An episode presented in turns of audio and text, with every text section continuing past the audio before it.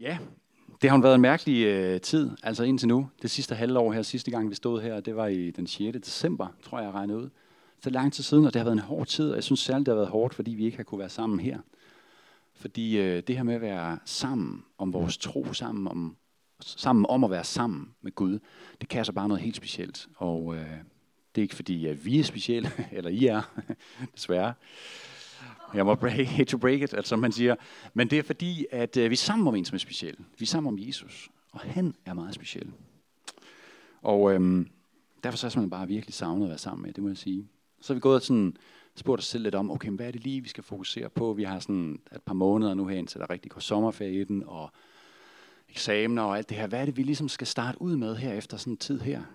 Og øhm, jeg tror, mange af os har brugt den her tid til at måske gå sådan lidt dybt vi har måske helt naturligt haft det her lidt sådan, hvad skal man sige, indad skuende perspektiv, ikke også, hvor vi har været isoleret lidt fra andre mennesker, vi har gået derhjemme og hygget os måske, dyrket øh, en eller anden svamp, kombucha-svamp, eller en surdej, eller nogle planter, eller et eller andet, gået sådan og hygget lidt derhjemme, og I ved, være sammen med de nærmeste og alt det her, det tror jeg, sådan set for mange af os har været godt. Jeg tror, vi har lært noget der, som vi kan tage med os. Og så samtidig så står vi også over for en genåbning nu, hvor man kan have det sådan lidt blandet. Nogle er måske sådan rundt, yes, nu er det bare, nu skal vi bare give den gas. Ikke? Andre måske sådan lidt mere, åh, oh, vi skal lige op i gear, og man skal lige sådan, det kan I få et øh, høre Annes tale om fra sidste søndag, hvis I har lyst til at øh, lige dykke lidt ned i det der med, hvordan er det, vi forholder os til den her tid. Men vi har simpelthen følt, at det vi skulle starte øh, med, læg, læg, kan man sige, den her genåbning ud med, det er simpelthen at bruge noget tid på den helt store historie i Bibelen, den helt store historie i kristendommen, altså Guds store historie.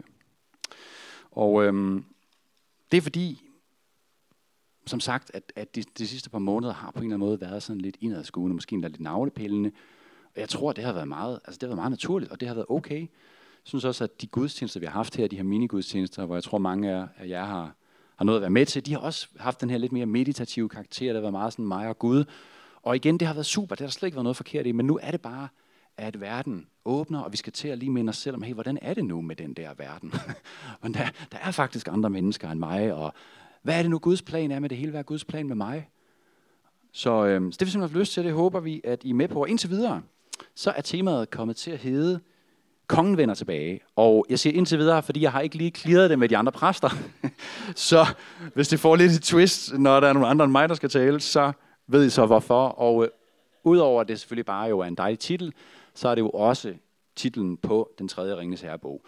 Men bare lige for sådan at skrue forventningerne ned, så kommer det ikke til at handle så meget om Ringens Herre, ork og svær og sådan noget, selvom det godt kunne snyde. Men det kommer til at handle om kongen. Og det er ret fedt. Og grunden til, at jeg har valgt den her titel på vegne af os alle sammen, det er fordi, at vi tror faktisk på i Vineyard, at lige præcis den her overskrift, kongen vender tilbage, den faktisk måske mere end noget andet simpelthen er overskriften for Guds store historie. Det er ligesom opsummet i tre ord, det som den her bog i virkeligheden handler om. Det er overskriften på den historie, som vi hver især finder os selv i. Hvor vi skal prøve at finde ud af, okay, hvor passer jeg ind i den der historie? Hvor er mit liv i det her? Det er nemlig historien om, at Gud, som er den retmæssige konge, kommer til os for at reclaime hans elskede børn og for at reclaime hans verden. Han kommer til os for at sætte os fri af fangenskab, Sæt os fri af død, fri af egoisme, fri af ondskab. Og fri til at være hans folk, og til at være medarbejdere i hans kongerige. Kongen kommer simpelthen for at befri sit folk, og for at tage bolig hos os, for at være sammen med os, og for at etablere sit rige, sit retmæssige herredømme. Og det her med kongens rige, eller Guds rige, det har du formentlig hørt, hvis du har været her i kirken i ja, øh, måske i mere end en måneds tid, eller sådan noget, fordi det her med Guds rige, det er noget, som vi øh, virkelig har fokus på. Det er på en eller anden måde vores linse til at forstå den store historie. Til at forstå, hvad det er, Jesus snakker om. Til at forstå, hvad det er, Paulus snakker om. Til at forstå det gamle testamente. Guds rige. Og måske sidder du og tænker, okay, øh, jeg har sådan lidt opfattelsen af, at det der med korset var centrum af historien. Og hvis du tænker det, så er du ikke helt så dum, som du ser ud til. Ej, det var okay. Det, jeg ved ikke, hvor det, det står ikke i min manus. Jeg ved ikke, hvor det kommer fra. Der er ikke nogen af jer, der ser dumme ud overhovedet. Det er det ikke. Det jeg faktisk vil sige, det var, at så var du faktisk ikke helt galt på den. Det var nok den korrekte øhm, politiske måde at formulere det på. Øhm, fordi det er rigtigt nok, at korset er på en eller anden måde centrum af Guds store historie. Men der er bare meget mere end det. Der er meget mere end det. Og korset er faktisk ikke udgangspunktet for den store historie. Det er noget af det, som jeg gerne vil tage lidt med på en rejse i dag, og som vi også kommer til at fokus på de efterfølgende søndage. Fordi den store historie handler ikke bare om, at Jesus kommer til os i form af et menneske for at forsone os, altså for at tilgive os, sådan så vi kan være okay med Gud og komme i himlen. Det er nogle gange sådan, man godt lidt kan på en eller anden måde få opfattelsen af, det er det, kristendom handler om, eller det, det er ligesom, når vi prøver sådan at fortælle til vores venner, og sådan, så er det det. Men vi er kristendoms budskab er meget, meget større end det. Det er rigtigt, det er en vigtig del af historien, en utrolig vigtig del af historien, men selve historien er meget, meget større. Fordi det handler ikke bare om, at Gud kommer til os for at forsone os med ham selv, altså for at tilgive os. Nej, han kommer faktisk for at vinde hans verden tilbage. Og han kommer for at befri os, både fra vores skyld og vores skam, men også fra ondskab, fra ufred, fra sygdom, fra egoisme, fra begær og fra død. Han kommer for at befri os fra alt det, som afholder den her verden for at være virkelig god, sådan som han har skabt den til at være. Og når man læser i Bibelen, og særligt i det nye testamente og i evangelierne, de fire evangelier, som er, kan man sige, der beskriver Jesu tid på jorden, så ser vi det overalt, når han taler. Han snakker om Guds rig igen og igen og igen. Han snakker om det hundredvis af gange mere, end han taler om korset og om tilgivelse. Og det er det meget vigtigt at forstå, fordi jeg og mange øh, andre mennesker, som er meget klogere end mig, meget mere teologer og alt muligt halløj, ikke? de mener faktisk, vi mener faktisk, at den vestlige kirke, vi på en eller anden måde har været stok, at vi faktisk har siddet fast af en teologi, som ligesom havde himlen som det eneste mål. En teologi, som bare handler om, at Gud på en eller anden måde er vred på os, og derfor så kommer han ned og dør for os, så han kan tilgive os, så vi kan komme op i himlen en dag. Og ved I hvad, når man kigger på det, som Jesus siger, altså prøv en gang, lad os prøve at kigge en gang på fader vor for eksempel, som er den bøn, han lærer os at bede. Hvor far, du som er i himlen, og prøv at høre, hvad der kommer her. Helliget blive dit navn, komme dit rige, ske din vilje som i himlen, således også på jorden. Det er simpelthen det, han starter med. Helliget blive dit navn, komme dit rige, ske din vilje som i himlen, således også på jorden. Det er simpelthen udgangspunktet for Jesus og for den her bøn, han lærer os at bede. Og så prøv at se, så er, det, så er der et kolon. Og så kommer det, som der så sker, når hans rige kommer. Giv os i dag vores daglige brød, og der er også noget med tilgivelse. Så kan man se, forlad os vores skyld, men det er ligesom det er lidt længere nede af listen, ikke også?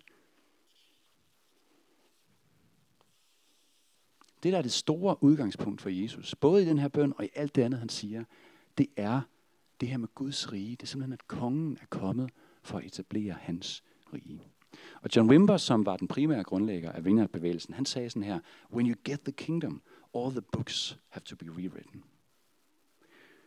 Og det sagde han, fordi det gør faktisk en forskel, hvad vi tror, der er udgangspunktet eller overskriften for det hele.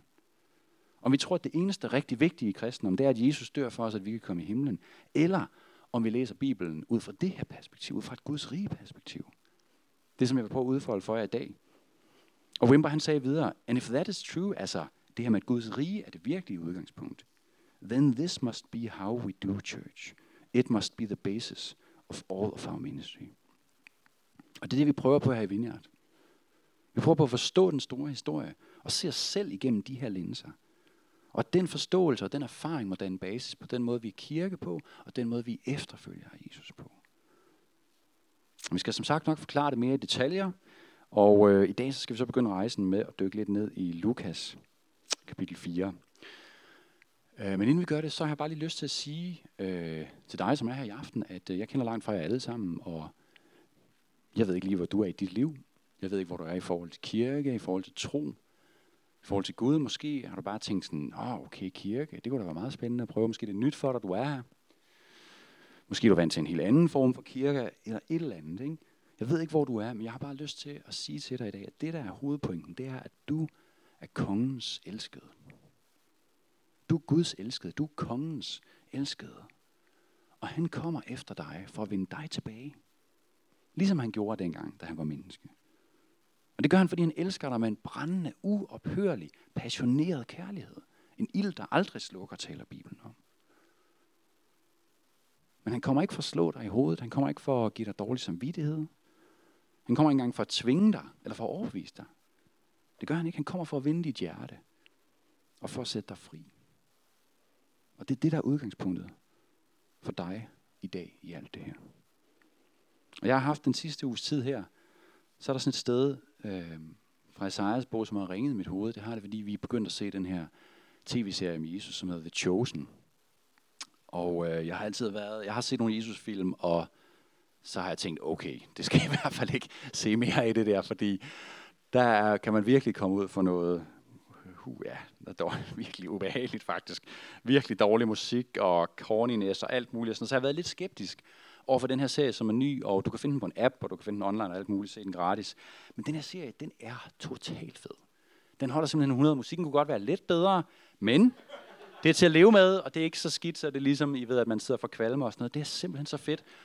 Og den, det billede, som den maler af Jesus, altså det her billede af, hvordan at en 30-årig mand går rundt i Galilea, han er tømmer, den måde, han møder mennesker på, den måde, hvor han, altså han er menneske, ikke også? Så, han, så laver han mad på et bål, så vasker han sine fødder, så snakker han med nogle børn. Om den maler bare et helt suverænt billede af Jesus, synes jeg. Jeg synes virkelig, I skulle se den. Og I er sikkert i gang med en eller anden serie, men prøv at høre, det den her serie. Det, det synes jeg, jeg skal gøre. Og det første, han siger, som man ser Jesus siger i den her serie, det er, at han taler til en kvinde, som er, øh, hun er formentlig besat af en eller anden dæmon, eller hun er i hvert fald sådan pint og plade, og så kommer han i møde og siger det her, som er et citat fra Esajas. Men nu siger Herren, han som skabte dig, Jakob, han som dannede dig, Israel. Frygt ikke, for jeg har befriet dig. Jeg har løskøbt dig. Jeg kalder dig ved navn. Du er min. For du er dyrebar i mine øjne, højt agtet, og jeg elsker dig. Og det er, det er simpelthen kongen, som kommer til os på samme måde, ligesom den her tekst i Esajas. Ligesom Jesus, når han mødte mennesker. Han er her i dag ved sin ånd, og han kommer til enhver også. Han kommer til dig, kigger dig i øjnene og peger på dig og siger, du er min. Jeg glemmer dig. Du er mit barn. Du er min elskede. Jeg kommer for at befri dig. Kan vi ikke bare lige bede sammen, inden vi fortsætter? Jesus, tak fordi vi må være her igen. Tak fordi det er søndag aften, og vi kan være samlet.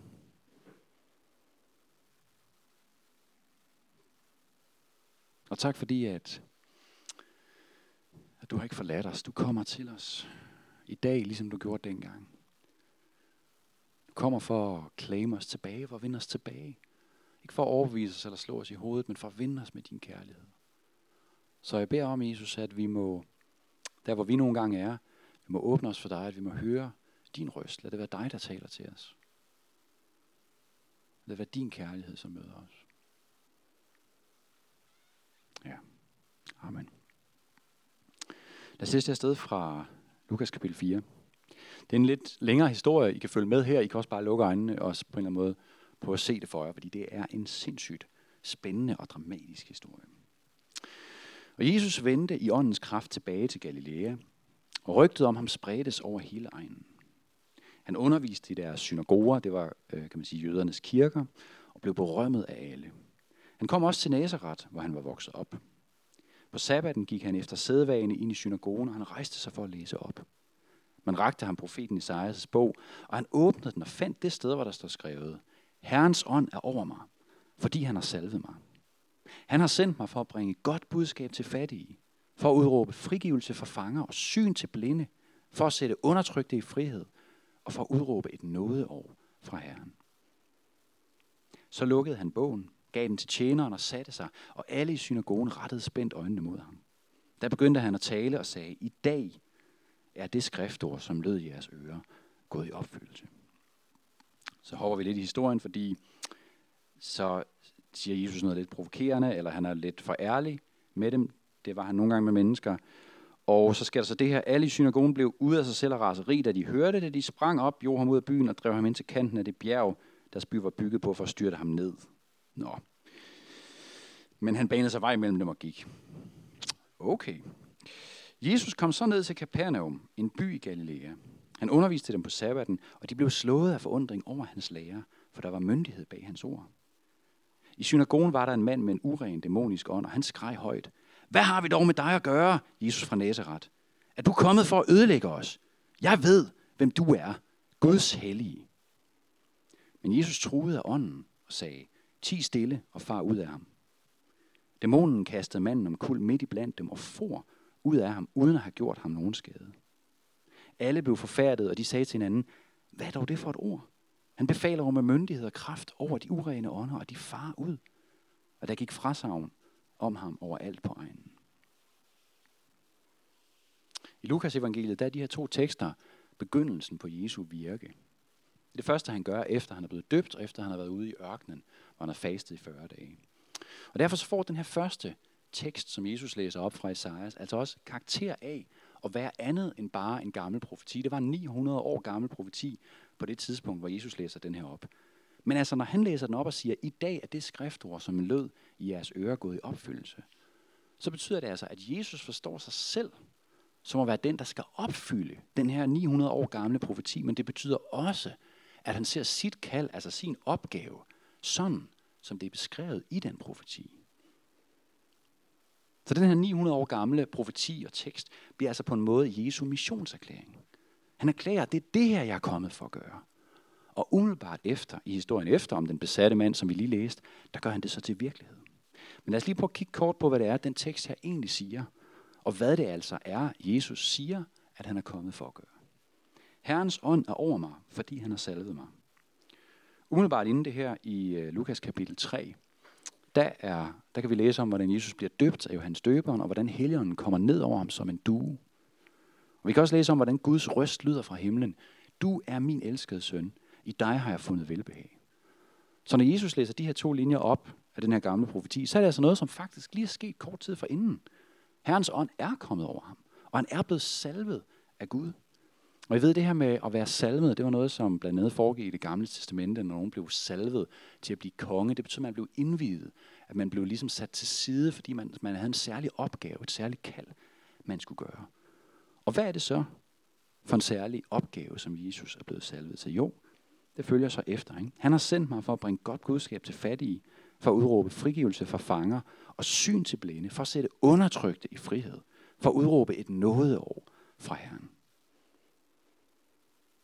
Med andre ord så siger Jesus, jeg er kommet for at proklamere og demonstrere, at Guds rige er kommet nær.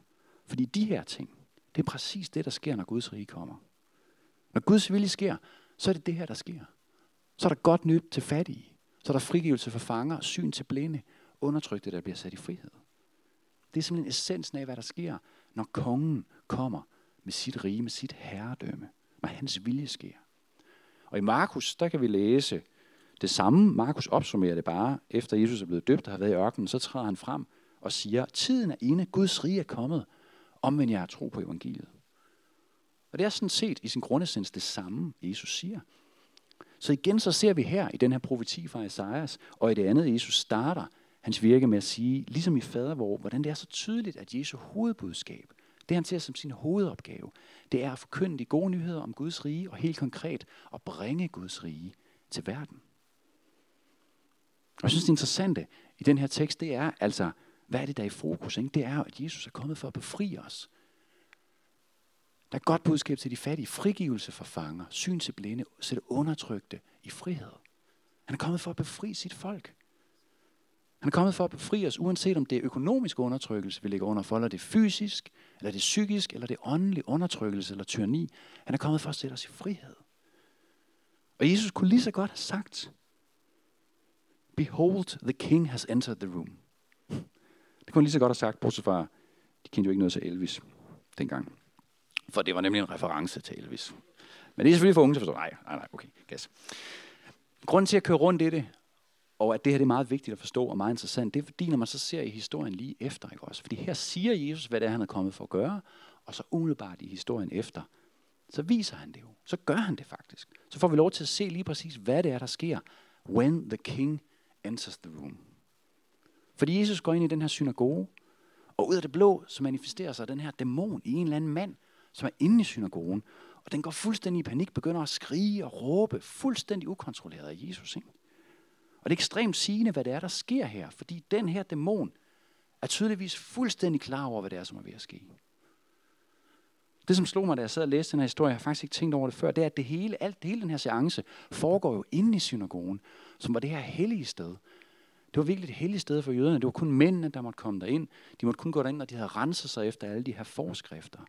Der var en masse ting, man ikke måtte gøre derinde. Man måtte ikke spise derinde, man måtte ikke falde i søvn, man måtte ikke kysse sine børn på hovedet. Alle mulige mærkelige ting måtte man ikke gøre inde i den her synagoge. Ikke? Men her er så en mand, som er inde i synagogen, imens han er besat af en dæmon. Det er jo sindssygt. Ikke? Prøv at tænke på, at jøderne gjorde alle de her ting for at rense sig, for at holde det her rum helligt og rent. Og så er der så en mand, som ligesom bare er kommet for øh, synagogen. Han sidder der, og han er så besat af en dæmon. Og vi ved ikke særlig meget om den her mand. Der står ingenting efter ham. Men jeg bare, jeg, det slog mig bare, da jeg sad og tænkte, okay, jamen det er jo nok sandsynligt, at, at han måske er kommet i den der synagoge, den ene shabbat efter den anden, imens han har været besat. For det var standard, man gik i synagoge hver eneste lørdag. Vi ved ikke, hvor mange gange han har været der. Måske har han været der i årtier, imens han har været besat. Men det, der er interessant, det er, at den her dæmon, den er som sagt helt nede med, hvad det er, der er ved at ske. Ikke? Hvad har vi dog med dig at gøre, Jesus fra Nazareth? At du er kommet for at ødelægge os. Jeg ved, hvem du er. Guds hellige. Pludselig, så er der noget, der er anderledes. Ikke? Pludselig går den her dæmon fuldstændig i panik. Hvorfor? Jo, fordi der er sket noget. Der sker pludselig noget, som aldrig før er sket. Vi ved det ikke vel, men jeg forestiller mig bare lørdag efter lørdag, at den her mand kunne gå ind i synagogen, mens han var besat af den her dæmon, og den her dæmon har kunne undertrykke ham og tyrannisere ham resten af tiden. Men nu er den pludselig troet på livet. Hvorfor? Jo, fordi the king has entered the room. Og når kongen kommer, så kommer kongens rige. Jeg ved ikke, om du kan forestille dig at være en dæmon, og så vågne op den der morgen. Det kan være det svært for dig, det er okay. Øhm, umiddelbart, du vågner den her morgen, umiddelbart ser verden ud, som om det er den samme. Okay, men det, på overfladen alting er normalt. Du kan bare mærke noget i maven, eller ved ikke, hvordan det fungerer, når man er en dæmon, men du kan mærke et eller andet, der er anderledes. Og det er ikke på en god måde. Du har måske levet i tusindvis af år, jeg ved som sagt ikke, hvordan det fungerer. Du har måske tyranniseret hundredvis af mennesker op igennem historien. Du har haft frit slag. Du har bare kunnet fyre den af, men pludselig den dag er noget anderledes. Du kan mærke, at det er noget helt anderledes. Og da den her mand, som udadtil bare ligner en helt almindelig skægget tømmer træder ind ad døren, så ved du bare, shit mand, spillet er slut. Game over. Magtbalancen er skiftet. Fordi den autoritet og den magt, som han kommer med, har du aldrig nogensinde stået ansigt til ansigt med før. Den her dæmon og alle de dæmoner, som Jesus møder på sin vej, de må bare bide i støvet. De må underordne sig fuldstændig Jesu autoritet. Ti stille og far ud af ham, siger Jesus. Man, man tænker næsten sådan, kunne, kunne, du sagt, kunne, du sagt det, altså, kunne du sagt det mindre dramatisk, Jesus? Kunne du ikke lige have viftet lidt med noget røgelse, eller lige hævet stemmen, eller et eller andet? Altså, det er så simpelt, ikke? Og alligevel så har den her dæmon ikke en chance. Det må blindt adlyde hans mindste ord. Og som en konsekvens af det, så var den her mand fuldstændig sat i frihed. På en gang. Sådan her. Og vi ved som sagt ingenting om den her mand. Vi ved bare, at den dag, der forandrede hans liv sig for altid. Den dag blev han sat fri. Fri fra sit fangenskab. Fri fra sit tyranni. Fordi den dag kom en 30-årig skægget tømmer ind i hans synagoge, så ham ind i øjnene og satte ham i frihed. Og jeg tror, han har følt sig lidt sådan her. Men nu siger Herren, han som skabte dig, Jakob, han som dannede dig, Israel, frygt ikke, for jeg har befriet dig, jeg har løskøbt dig. Jeg kalder dig ved navn, du er min. Sådan tror jeg, han har følt sig. Og det her, det er essensen af Guds rige. Og det kommer helt af sig selv overalt, hvor kongen kommer. Det følger helt automatisk i hans fodspor. Vi kan læse det op og ned, side efter side i de fire evangelier. Og vi ved, de gode nyheder til os i dag, det er, at Jesus kommer til os på samme måde. Han er ikke fysisk på jorden længere, men han er her ved sin helligånd. Og hans mission er stadig at bekrige alt det, som holder os fanget.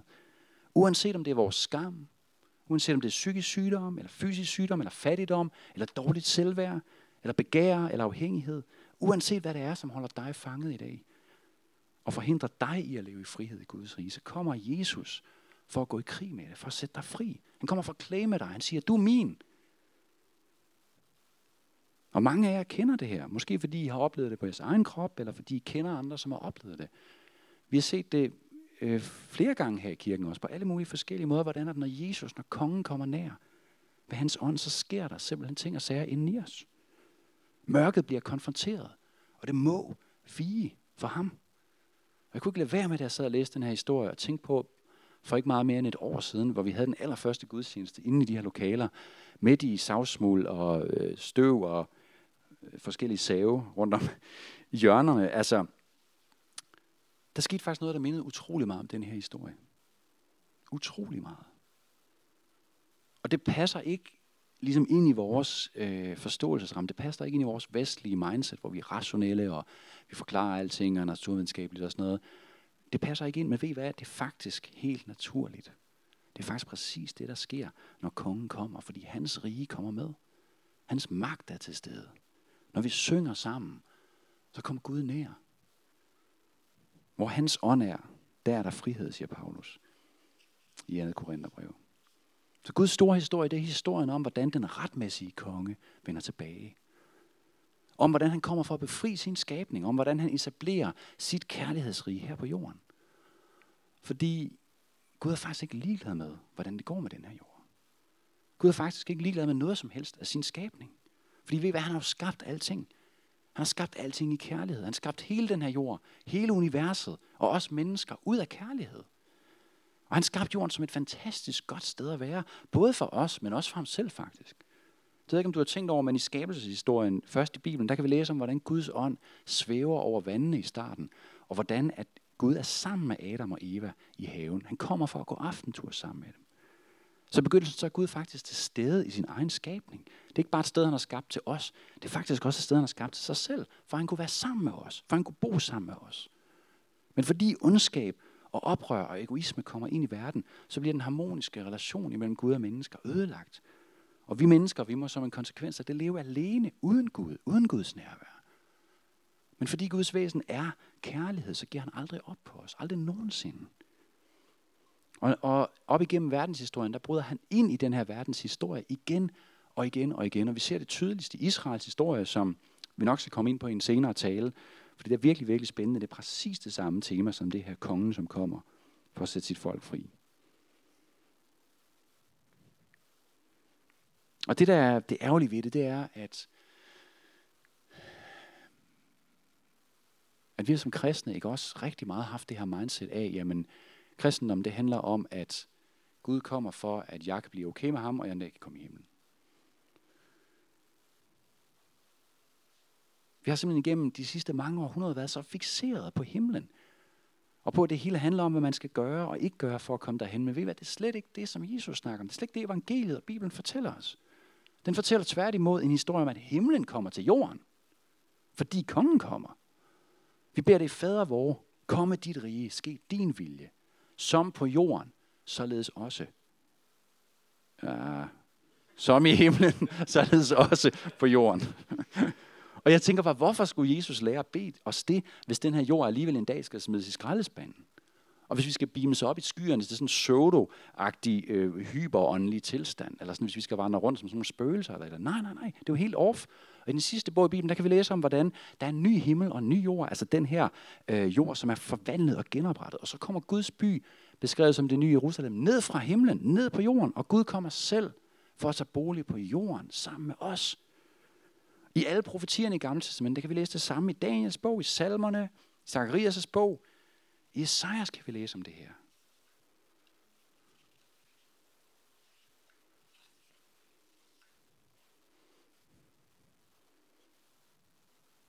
Jeg hopper lige noget tekst over, tror jeg, fra det gamle testamente, så bare lige så du op på det.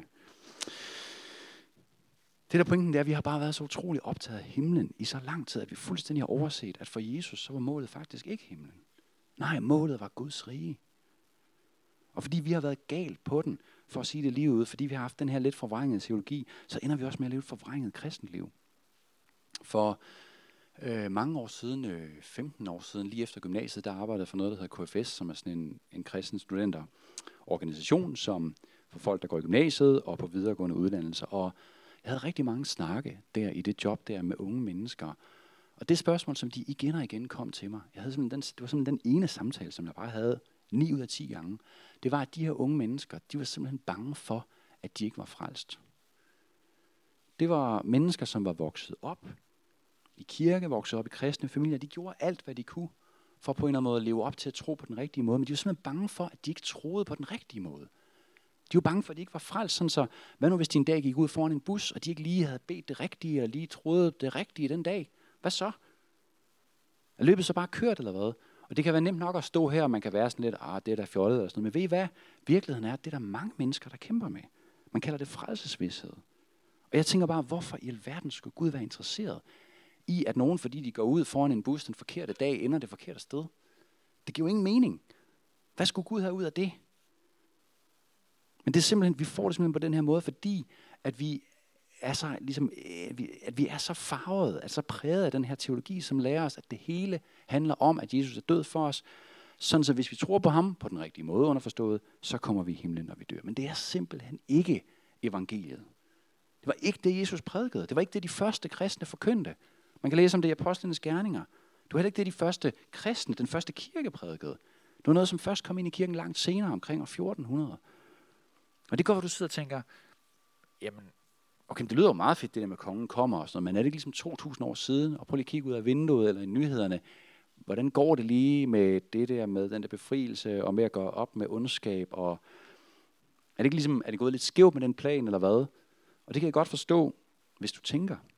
Faktisk har jeg fundet ud af her de sidste par år, at øh, verden går faktisk den rigtige vej. Det ved jeg ikke, om du er klar over, men verden er faktisk et markant bedre sted at være end for 2000 år siden.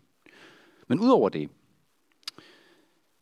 så er der også det ved det, at vi lever i en spænding. Og i Vineyard, der kalder vi den spænding for the now and the not yet, eller allerede endnu ikke. Det kan være, du har hørt det begreb før. Og det dækker over, at Guds rige er kommet til os i Jesus, og særligt igennem Jesus' død og opstandelse. Han har overvundet døden og ondskaben, men vi ligger, vi lever stadig i en spænding, fordi Guds rige er her ikke fuldt ud endnu. Og det er vigtigt at forstå, fordi der er jo masser af ting, hvor vi ikke ser Guds genoprettelse. Der er masser af ting, hvor vi ikke ser Guds kraft. Folk, som ikke bliver helbredt. Familier, som ikke bliver genoprettet. Sygdomme, som ikke, I ved, at alle de der ting. Ikke?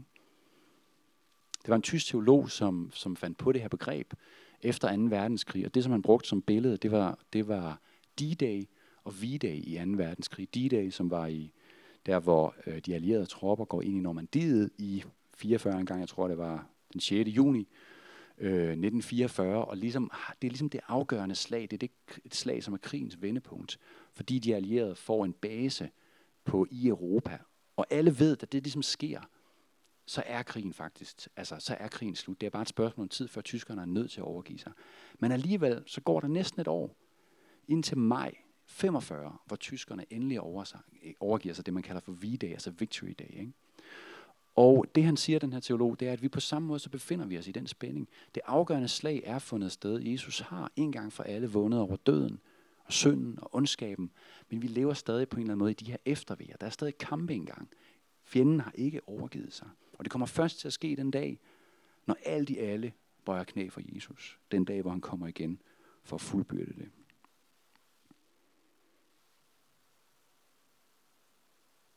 Og det, som er super spændende i det her, og faktisk ved at leve i den tid, man godt tænker, ah, kunne, jeg ikke, kunne det ikke bare blive overstået? Kunne vi ikke bare komme til den nye jord? Eller kunne vi ikke bare komme derhen? Men det, der er faktisk spændende, det er, at enhver af os, vi har en stående invitation til at være med i Guds befrielsesherre. Enhver af også har en rolle at spille i Guds genoprettelse af den her verden. Fordi når vi selv er blevet sat fri af kongen, så er vi nemlig kaldet til at joine ham i hans mission. Og det skal vi nok også kigge videre på i en af de kommende taler.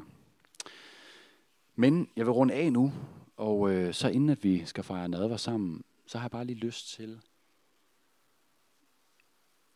at spørge dig om, om du nogensinde på en eller anden måde har oplevet det her med, at kongen kom til dig og klæmede dig. At han, har du nogensinde oplevet, at han kom til dig og sagde, du er min, du tilhører mig, jeg er kommet for at befri dig. Og ved ikke, om vi bare lige kunne bare lige tage et minut stillhed og bare lige sidde og reflektere. Hvornår har jeg egentlig oplevet det i mit liv? Eller kunne jeg tænke, jeg, kunne jeg tænke mig at opleve det? Hvis du har det sådan, så kan du måske sige til Gud, Gud, jeg har faktisk aldrig oplevet det her. Jeg kunne egentlig godt tænke mig at opleve, at du kommer til mig og klemmer mig.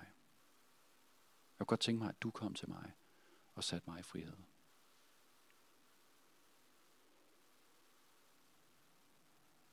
Lad os bare lige sidde stillhed i et minut.